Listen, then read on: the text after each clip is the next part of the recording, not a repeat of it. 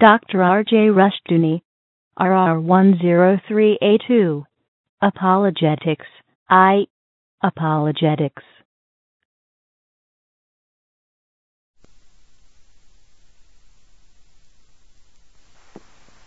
thee for this day that thou hast given to us. We thank thee for this further occasion of further study, for this special opportunity of having this visitor with us. We pray thy blessing upon him that he may be granted insight from thy word as he speaks to us concerning this matter of, of apologetics.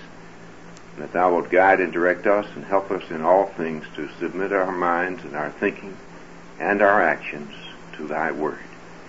We ask it in Christ's name. Amen. Uh,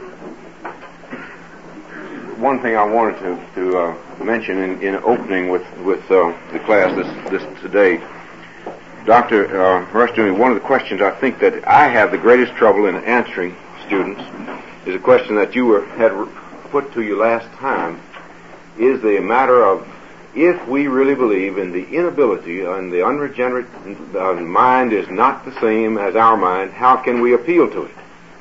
You know, that's the question that, that there's a great deal of difficulty with. Right. And I think that if you could elaborate on that perhaps as a starting point, and then go on with you however you'd like to conduct the class there.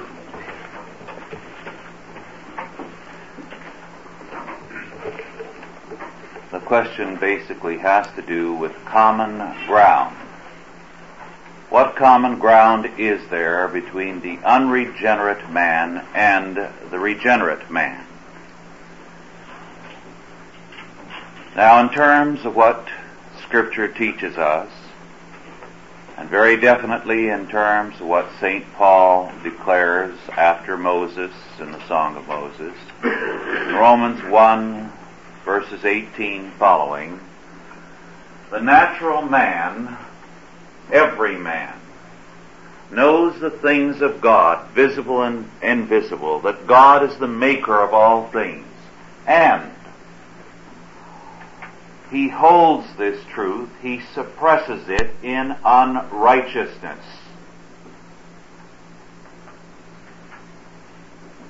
Everything in him witnesses to the truth. So that when you speak, though he resists you because of his sin, he still knows that you are telling the truth. One of the fundamental principles of apologetics that we must hold to is the noetic effect of sin. Now, in the Aristotelian, Hellenic, scholastic tradition, it is held that the mind of man is not tainted or affected by the fall.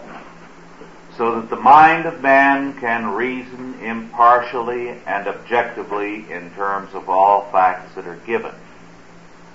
As Christians, we cannot hold to this without denying the faith.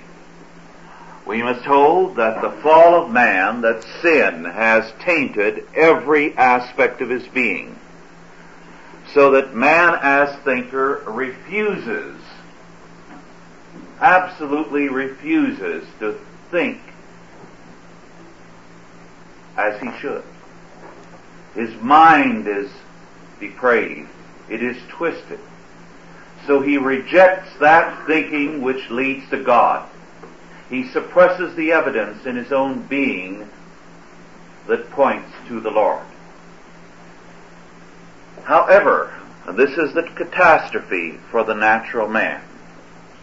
The only kind of thinking that brings a focus to his being is that which points to the Lord. Let me illustrate with a very homely illustration. My son had some car trouble not too long ago, and uh, had a new motor put in his car. He's a, he is a student. He's working his own way through college. He's in his first year. He works four nights a week from 11 o'clock at night to 7 in the morning at a grocery store. Goes from there to class. So he is working hard. and getting good grades.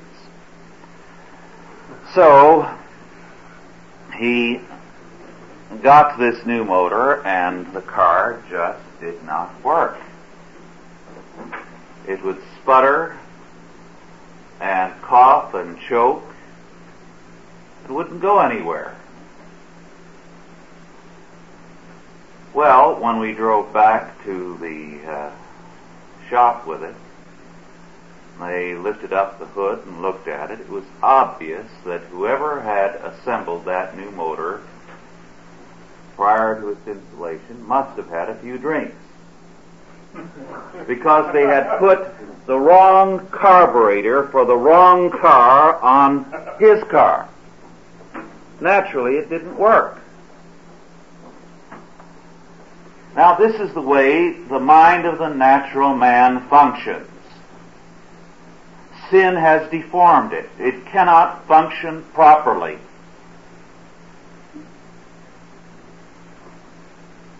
But when he thinks in terms of scriptural thinking, suddenly everything works. It purrs. And the natural man knows this. And so when he resists, he is resisting everything that points to God. Everything that points to his own health. This is why in one of the greatest texts of scripture, I think, one of the most powerful, our Lord speaking as wisdom long before his incarnation in Proverbs 8:36 said, "By me kings reign." All they that hate me love death. He that sinneth against me wrongeth his own soul. All they that hate me love death. So that the natural man, when he rejects the witness of the gospel, is rejecting life he is choosing death. He is wronging his own soul. He is unable to function. Everything in him, therefore, witnesses on your behalf. So that the proper apologetic approach is not a rationalistic one. It is in terms of the whole counsel of God. It is in terms of the kind of apologetics that Van Til has developed. You cut out the ground from under him. You demonstrate to him that his mind, his being, could only function in terms of the law of God. Yes. Um, when he thinks in terms of Scripture, then then he, works properly. Yes. Does he have the natural ability to think in terms of Scripture? Does the, can the natural uh, man do this? Yes. I don't like the term natural man. I don't think it's biblical, really. Fallen man. The natural man was the man God created. Sin is not natural, sin is a deformation of man. God created man wholly good. Sin comes in as a deformation. And we are restored by God's grace to that estate in which we were created. And we find the fulfillment of that in the new creation. You see. But uh, the fallen man, yes. Mm-hmm. Dr. In this connection, Dr. Van Til uses the idea of a saw that's set wrong, it cuts wrong, but does, it does have the noetic effects of sin affect his, affected his logic. This is the thing that that mm-hmm. I think yes. maybe doesn't come through clearly in some of his writings. Yes, I. Uh, he does go into that at one point where he deals with the laws of contradiction and so on. It has affected his logic because as he develops his logic, he develops it in terms of his own autonomy and his sovereignty. The Aristotelian laws of logic presuppose the natural man as the ultimate judge, so that the law of contradiction, uh, contradiction in terms of Aristotle says, in effect, what my net catch does not catch is not fish. What I say is a contradiction is a contradiction. You see. And we must not be bound by the Aristotelian laws of logic because the Aristotelian laws of logic presuppose the autonomy of natural man as a fallen man as judge, as God, as his own principle of ultimacy.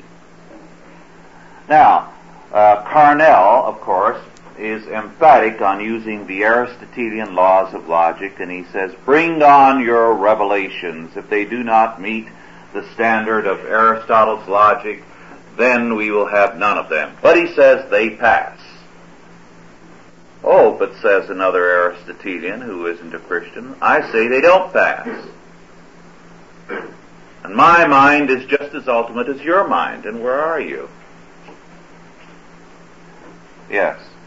Um, I, I'm having some problems with maybe, maybe just some of the words we're using. When you say it doesn't function, uh, are we not, uh, do you mean that, that it can't function like a Christian's mind does uh, chemically? Uh, or are you saying that the result of its functioning are wrong? Let's say it malfunctions. uh, now, my son's car was sputtering and going along, but it was not functioning in any true sense.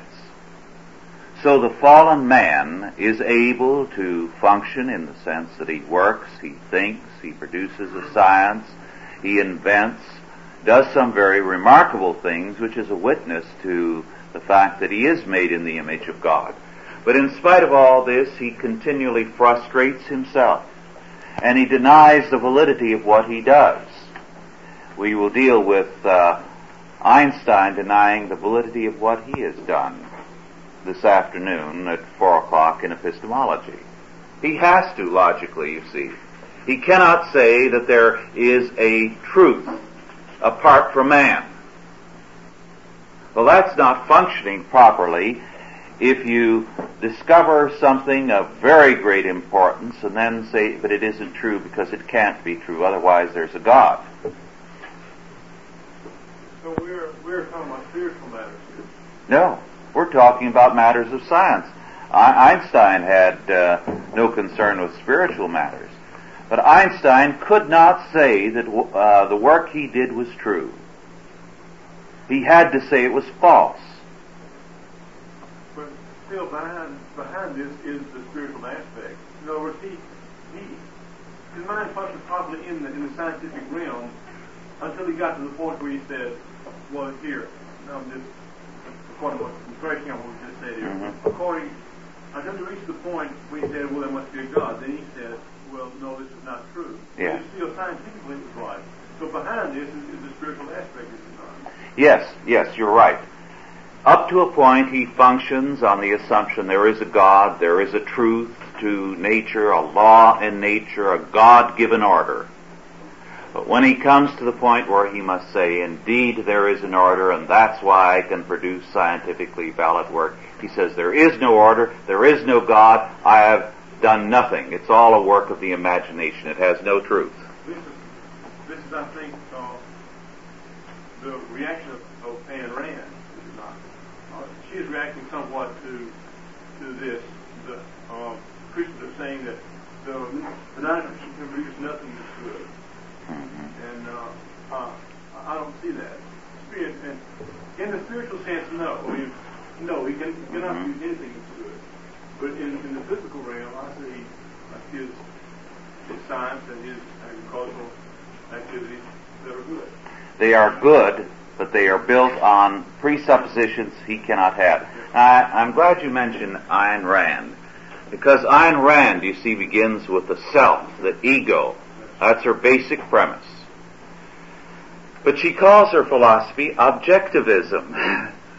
Why? Because she knows the epistemological problem we've been talking about in epistemology class. I don't know whether uh, you are you're not in, are you? Oh, well, we've been dealing with the epistemological problem, the inability of man to demonstrate in terms of his unbelief that there is a real world outside of his mind. He cannot prove it without admitting there's a God. Because then he would have to say there is a pre-established order, a pattern in the universe, a God-given eternal decree. So the natural man, in terms of his epistemology, denies all this. And he would rather say there is no order, I don't know whether the outside world really exists, I can't prove it intellectually, there's only brute factuality in order to deny God. And yesterday in the epistemology class, I quoted Vladimir Lenin, the Marxist. And Lenin, of course, as a modern philosopher and epistemologist who is in this tradition, does not want to admit that there's a real world out here with order and law in it because then he would have to admit God. Of course, he says, nobody except uh, some kooks like a Christian scientist or uh, somebody in an insane asylum will deny that there's a real world out there. But we cannot prove it in terms of our atheistic premises. So what we will do, what will we do? We will operate on the premise of naive realism. We will take it by faith. Well, yes, in a sense. Plato posited it on faith, uh, a realm of ideas and universals and a realm of uh, matter on faith. So they took, instead of God on faith, the material world on faith, Lenin and Plato. They cannot account for the world. They cannot account for it. So they either deny it's there or say we'll accept it in terms of naive realism. Yes. The, uh, really, my, you mind telling me what the noetic effect now? What do you mean by that? Oh yes. Uh, the noetic effects of sin, and I have a section on this in my book, The One and the Many. This is a little plug. Uh, is this the effect upon knowledge of man's fall. In the Hellenic, Aristotelian, scholastic, Arminian tradition, man's mind and sometimes man's will with a few thinkers has not been affected by the fall. The rest of man has been but his reason is immune to the fall. Therefore, he can think just as good since the fall as before the fall. And therefore, if you present man with the right kind of reasons, you will make a Christian out of him in effect. In other words, he can be saved by knowledge. This is what it amounts to. We will, will be dealing with this point precisely in uh, epistemology this afternoon. Faith and knowledge. Now, faith and knowledge in terms of Scripture are inseparable. But no man is saved by knowledge. No man is saved by reason. Man's reason is as fallen as the rest of him. In fact, man's reason is at work to subvert the knowledge of God, to hold it down, to deny it, to suppress it. So, this is what the noetic effect of sin means. The, the fact that knowledge is tainted, that knowledge is perverted by the fact of man's fall. If you deny that sin has a noetic effect, you're saying in the Aristotelian Thomistic tradition that sin has not hurt man's reasoning, and man can reason just as clearly when he has fallen as before his fall. Yes. Uh, I'm not familiar with the term noetic either. I just need for Noetic? Spelled N-O-E-T-I-C.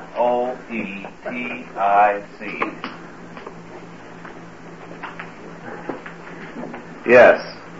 Uh, periodically, you hear people say that the human responsibility and the sovereignty of God run a parallel line, cannot be brought together. notice in your book by what standards you use the expression coexisting at the same time within the framework of God being the creator. Can you elaborate on that a little bit? Yes, that's a good question and a very important one for us to understand. The greatest statement of this is in the Westminster Confession of Faith on God's eternal decree.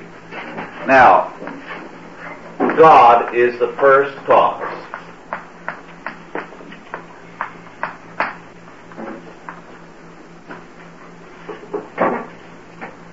God also has primary and absolute freedom.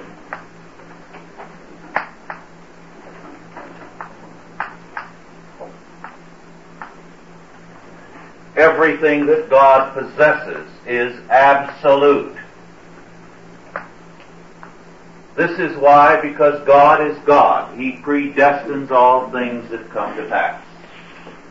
Now man is created in the image of God. He is the image bearer.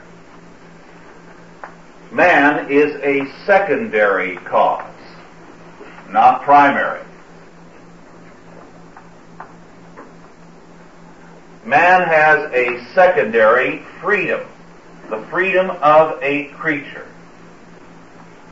Now, I do not have the freedom to say, go to now, next year I think I shall be 29 again. I don't have that freedom. Nor do I have the freedom to say, or to have said, I would like to be born at such and such a time, or to postpone my life since I don't like the prospect for the next couple of years and uh, step back into the picture again at such and such a time. Or why wasn't I born into a millionaire family? It would have solved a lot of problems for me. You get the point. I can't do those things. There's a whole world of things I cannot do. Now, this is no inhibition on my freedom, is it? Do you feel inhibited and unfree and a slave because you cannot be 16 again? Uh, uh, if you were to ask my wife, she would also tell you that I'm no plumber. That uh, it's a problem if anything goes wrong with the plumbing, a real problem. It's an expensive problem because we call someone in. I'm not free to do a lot of things that I would rather do than pay somebody else to do it. I am free to be only what God created me to be.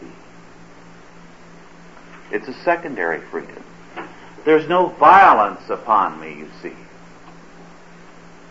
Now, if you were to tell me, uh, quit speaking now and pull a gun and tell me you're tired of hearing what I'm saying, you don't agree with me, this would be an imposition on my freedom because I want to speak.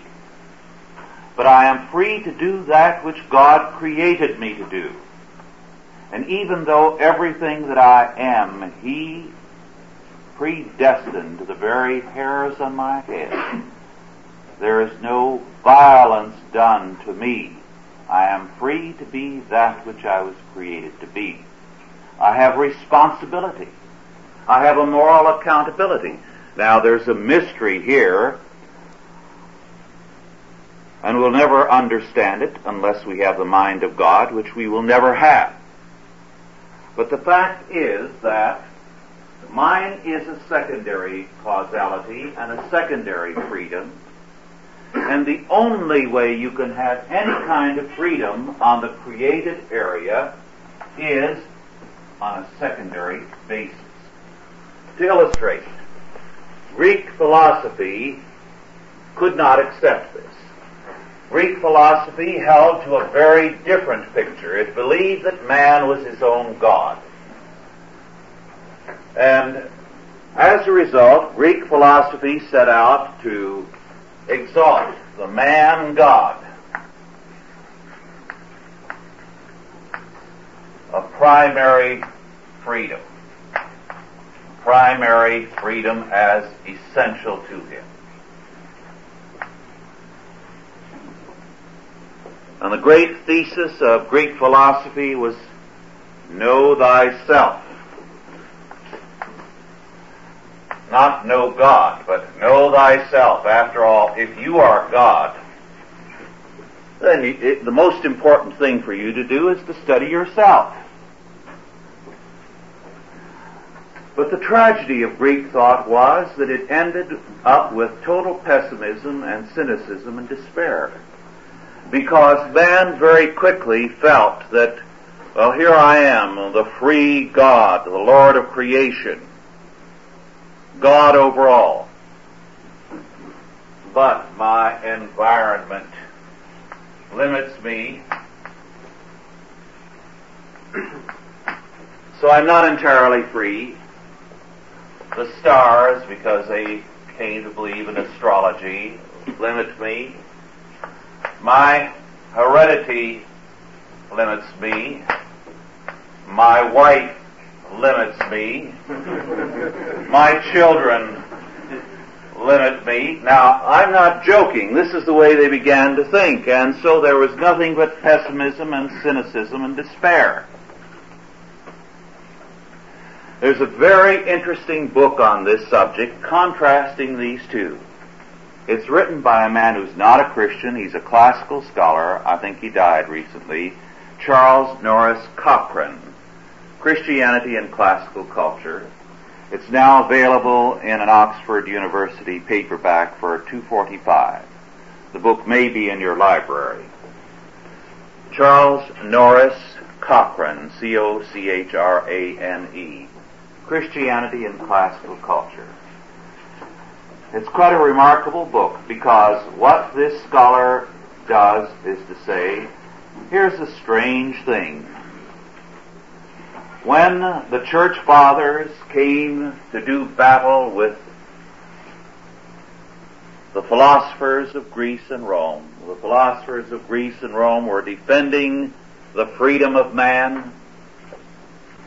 The church fathers were defending the freedom of God and were saying that man is totally predestined by God. And he said, what happened?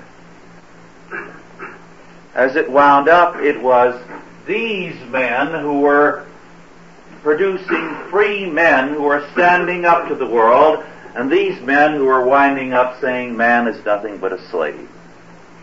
And it all began by exalting man to the place of God, and here, only as man was put under the predestination of God and made a secondary cause and given a secondary freedom that he had any freedom at all. And that's what he won. So, as he traces the matter intellectually, he says, it's no wonder the Christians won. They were the only ones with a doctrine of freedom. They had a doctrine of freedom because they believed in predestination. Now, if you want a good popular statement of that, concerning what's happened since the Reformation, Boettner's Reformed Doctrine of Predestination gives you a good statement. But here you have it, philosophically presented by a brilliant classical scholar. Yes?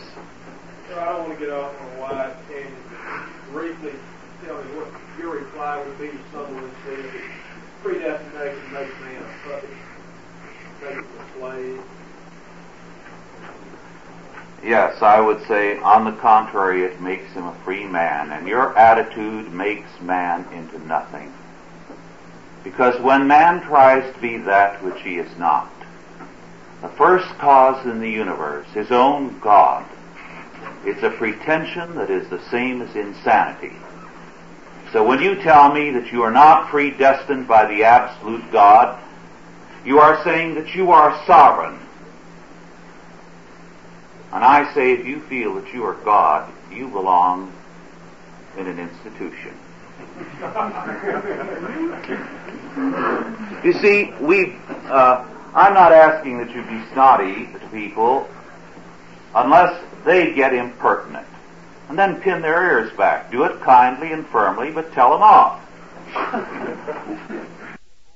we must get over the idea that we are going to bring people into the kingdom of God by being nice.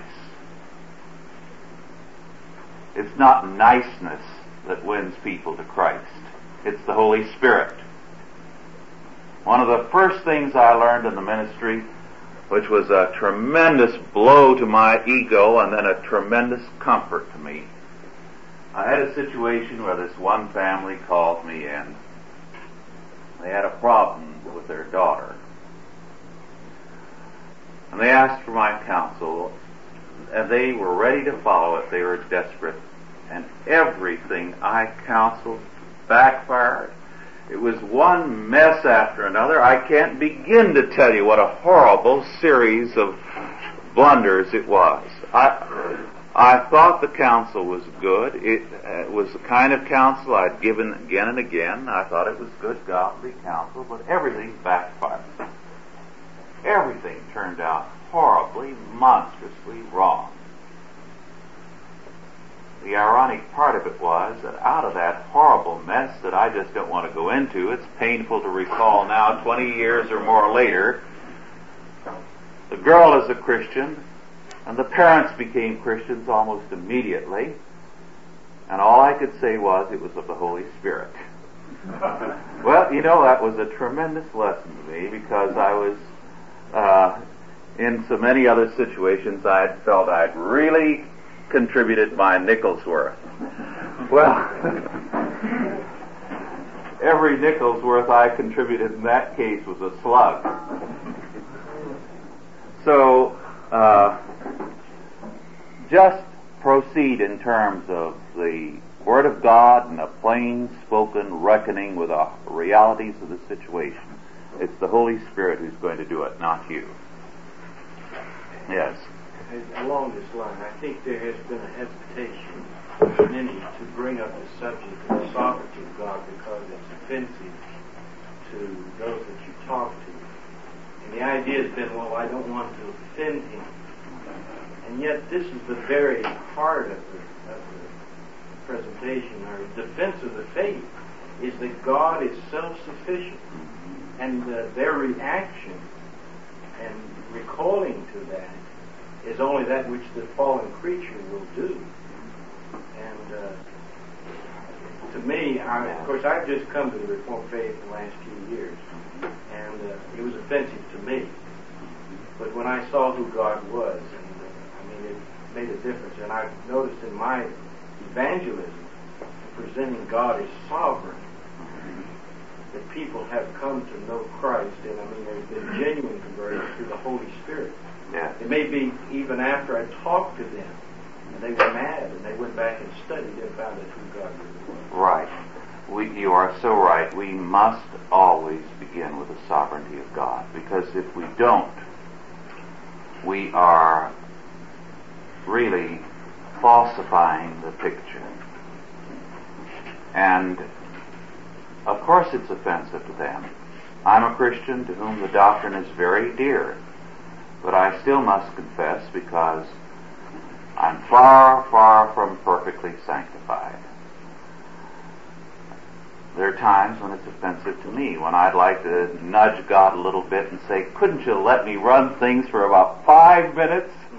I could straighten out a lot of things. yeah, that's the sinful urge in me.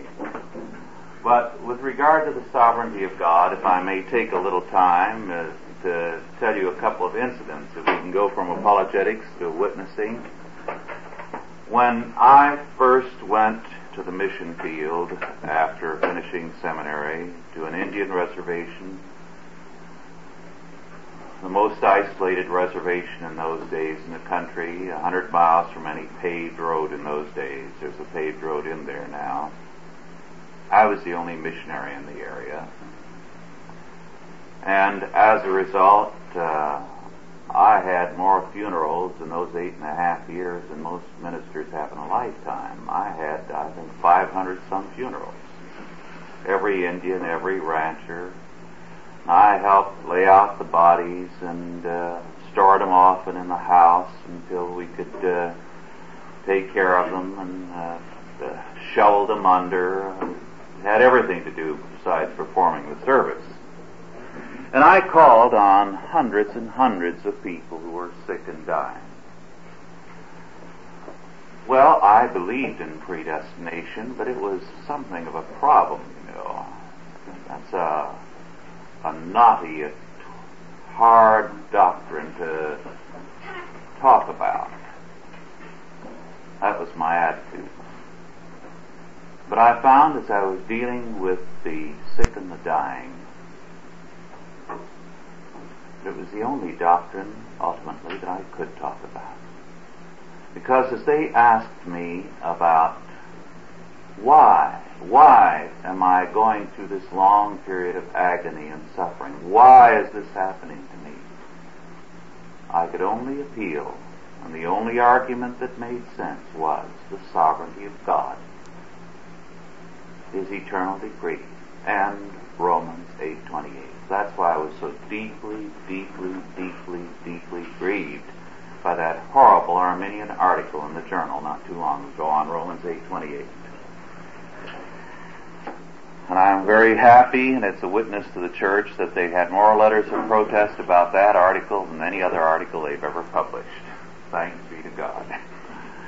any rate, so I was telling them, I don't know the reason for it. You can't feel it as joy, but we are told in Scripture that we can count it all joy. Why?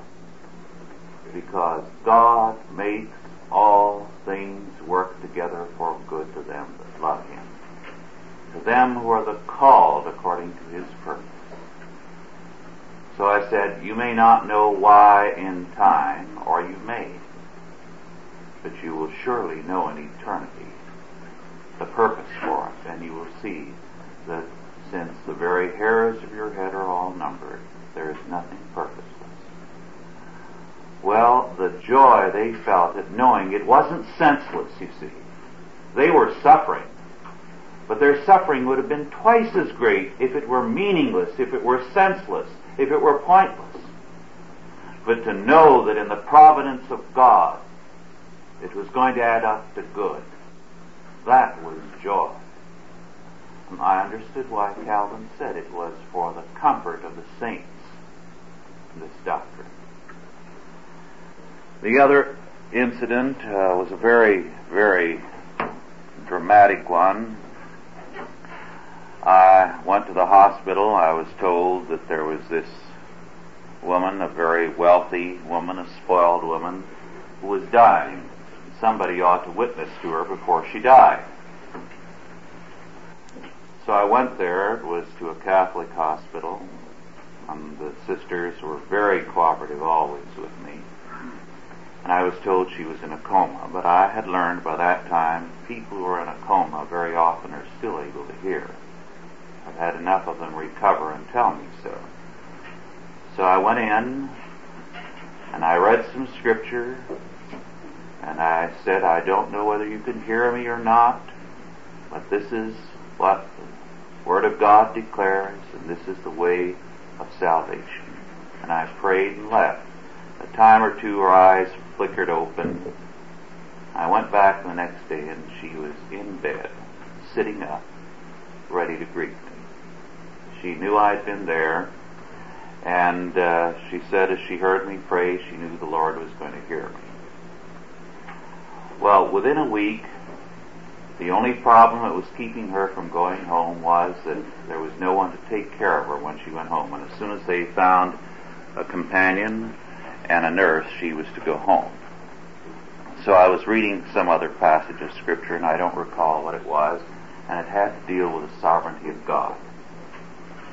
And she objected to it.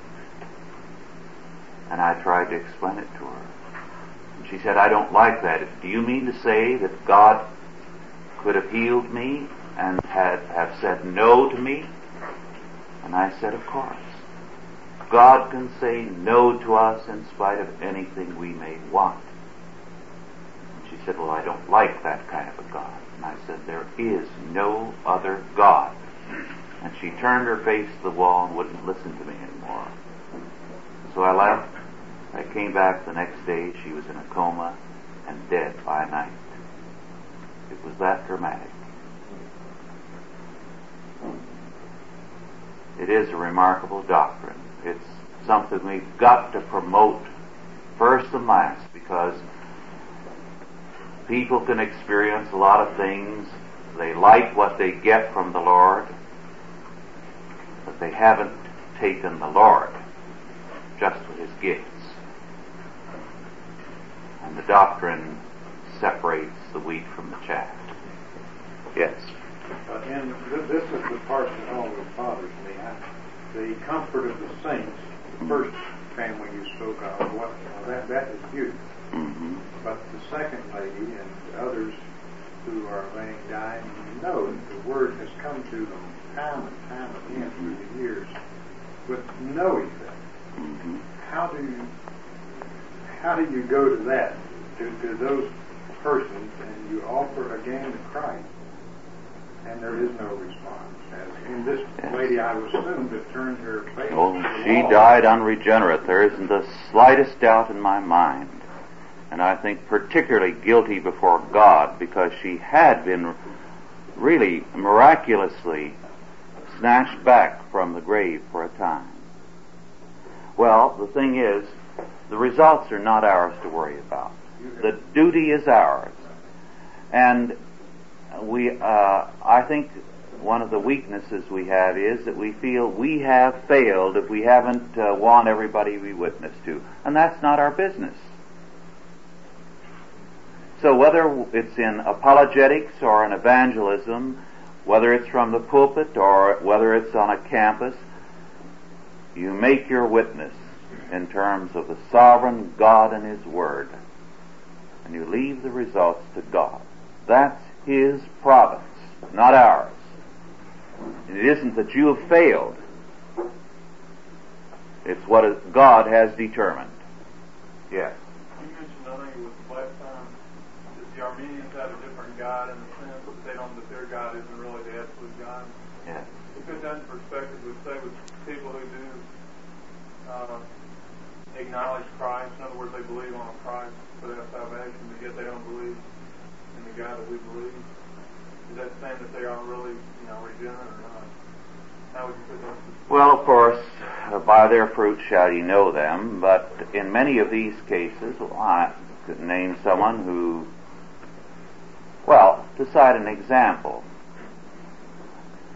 Some years ago in a California city, I had the misfortune, I had to take part in the ministerial association. I didn't want any association with them, but it was a part of the requirement when I first went to that church that I was to try to cooperate for a while. So I was made the president of the ministerial association, and there was this citywide campaign, and it was a horrible thing. I won't go into the evangelist; uh, he has since died, and it was a mess from start to finish in terms of the financial operation and so on.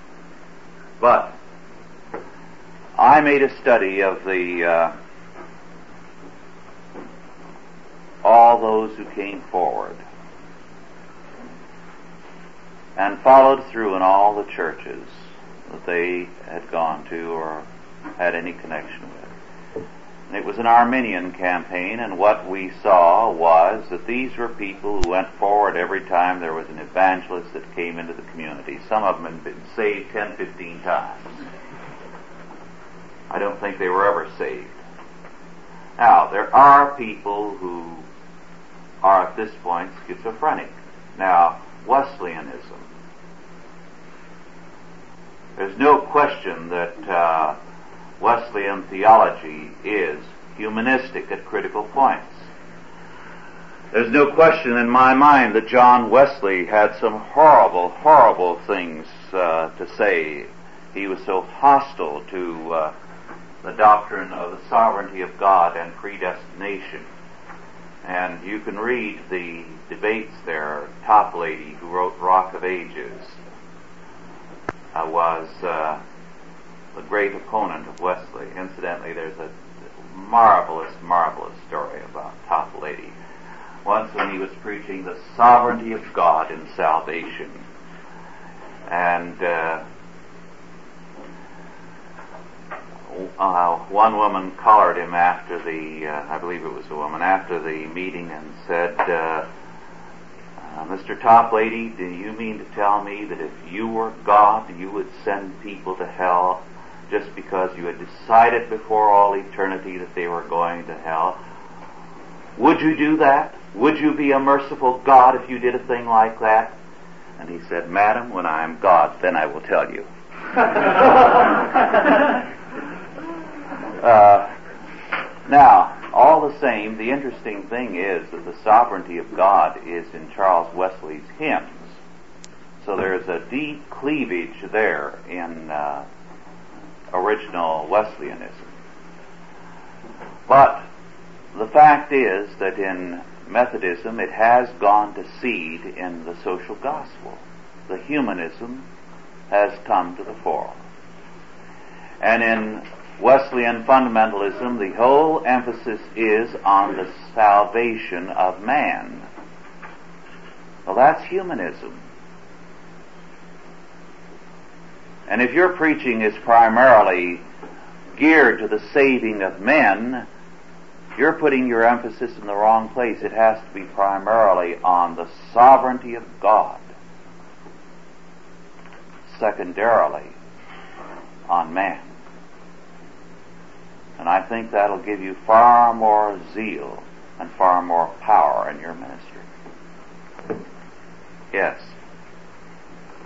I just thought of something. In, in regards to Romans 8 28, how does a, an Arminian, how can he, you say, well, everything's going to be all right, and yet deny that, that uh, you know, God is Well, and He created He's very inconsistent. As uh, I believe it was Warfield said long ago, every Christian who prays believes in the sovereignty of God when he prays, otherwise he would not pray.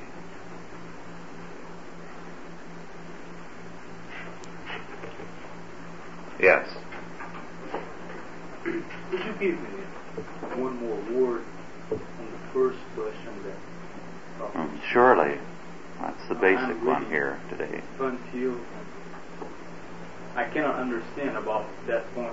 The point that he's talking about the starting point. Mhm. People that are Christian with not Christian. And I know it's not only the problem of English. It's the difficult. And I would like to have one more word. Yes. The starting point. What is the starting point? Well, the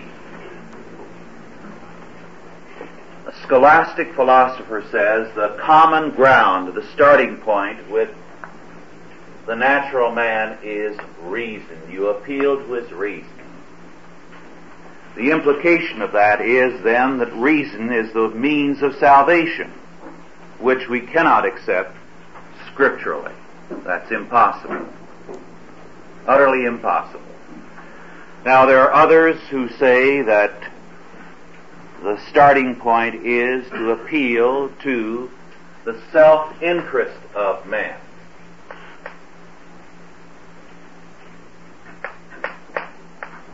Now, in the economic sphere, there have some have been some who built a doctrine of uh, economic and political salvation on the concept of self-interest. And in the religious sphere, there are those who built a whole doctrine of psychological salvation, that is, man being saved because psychologically every person has an impulse to wholeness, to health. This is their thesis. And therefore, by appealing to their self-interest to develop themselves, and Christ is the means to their development, you can redeem them. So you say, this is the common ground. And we could go on and list means of establishing a common ground or a starting point. But what Van Til says, the only common ground is that God is our Creator. And He has made all things. So that when I talk to you, I'm not talking to someone who has no connection with God. The one thing that ties us both together, supposing we were total enemies, totally alien to each other, totally hostile, We're still bound by the fact that we're both made in the image of God, that God's law is written on the fibers of our being, and that we can, as we talk to each other, have that as our starting, starting point. That God made us. That God's law, His being, everything about Him is witnessed to in every fiber of our being. So that the knowledge of God is inescapable knowledge. We're suppressing it. We're holding it down in unrighteousness. So, what Van Til says is we must bring men to epistemological self-consciousness. We must make them aware of that fact in them. The stones shall cry out, even the stones, our Lord said. And St. Paul declares that the creation is so totally God's that the very creation around us, underneath us, groans and travails waiting for our redemption, for the new creation. Now, of course, some say that's impossible, but if the ground beneath my feet responds in terms of the law of gravity, it certainly responds in terms of God's Word here. And if the flower turns when I put it near the window, it doesn't uh, show its flower to me, it shows it to the sun. I keep turning the pot around and the flower keeps turning the other way from me. I want to see it, but it turns the sun. The whole creation, everything in you and me and in the unregenerate man, in spite of himself, turns to God. And it requires everything in man to hold it down in unrighteousness. Now, when the unrighteous forsake the Lord, what happens? It's not that they just leave God and they have everything else. When they, uh, the, the greatest poem here that illustrates this point, which is scriptural, which St. Augustine developed in the first book of his Confessions, and which then a great Catholic poet developed in one of the, perhaps the greatest single Christian poem ever written. Francis Thompson, The Hound of Heaven. How many of you know it? Good. I'm glad that a fair number of you do. And what Francis Thompson does there is to describe his own experience. I have led him down the nights and down the days and down the labyrinthine arches of the years, and he describes himself forever hiding, running away from God, and everywhere he feels God pursuing.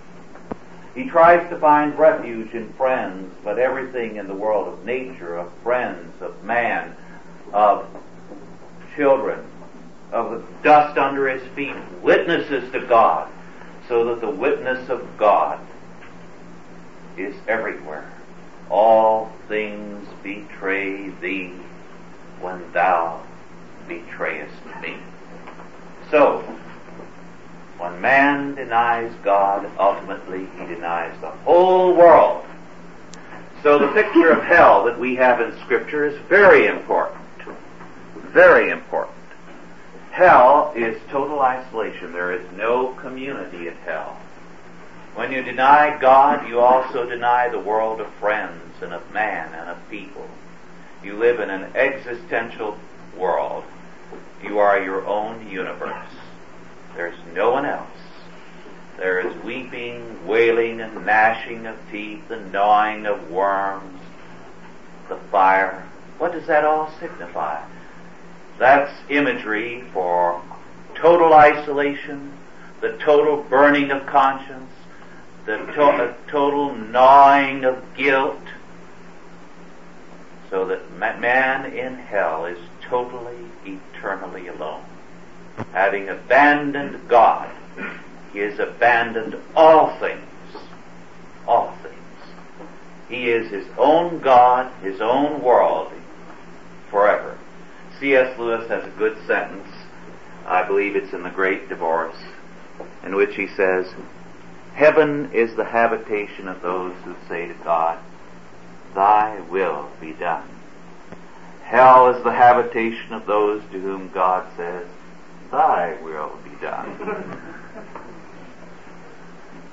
yes. What are your views on the uh, theory of theistic evolution?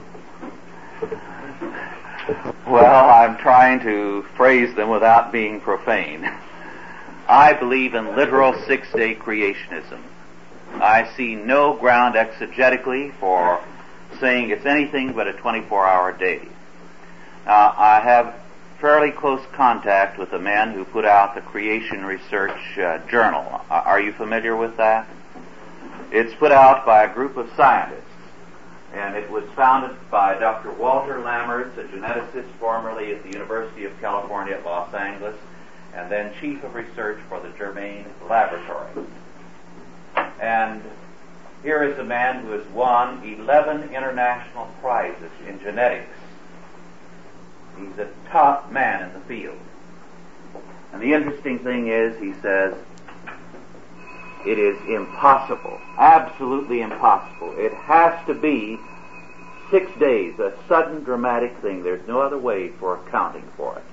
If I may take just one minute more, a couple of years ago, I had the privilege of having very close contact with a research scientist for the uh, Rocketdyne uh, rocket uh, company, the Rocketdyne Incorporated. He is now working on a federal grant, the whole purpose of which is to study the origin of the oceans, which he said took place almost overnight with the flood and he has produced such dramatic evidence of it, and he holds the six-day creationism that Scripps Laboratory and a number of the top scientific agencies have asked the federal government, which has given it, a big grant to enable him to pursue his research. And he says it is impossible to account for anything except in terms of something happening dramatically as Scripture describes. He was not a Christian a few years ago. We have the journal in our it's well worth reading. Authorized by the Chalcedon Foundation. Archived by the Mount Olive Tape Library. Digitized by ChristRules.com.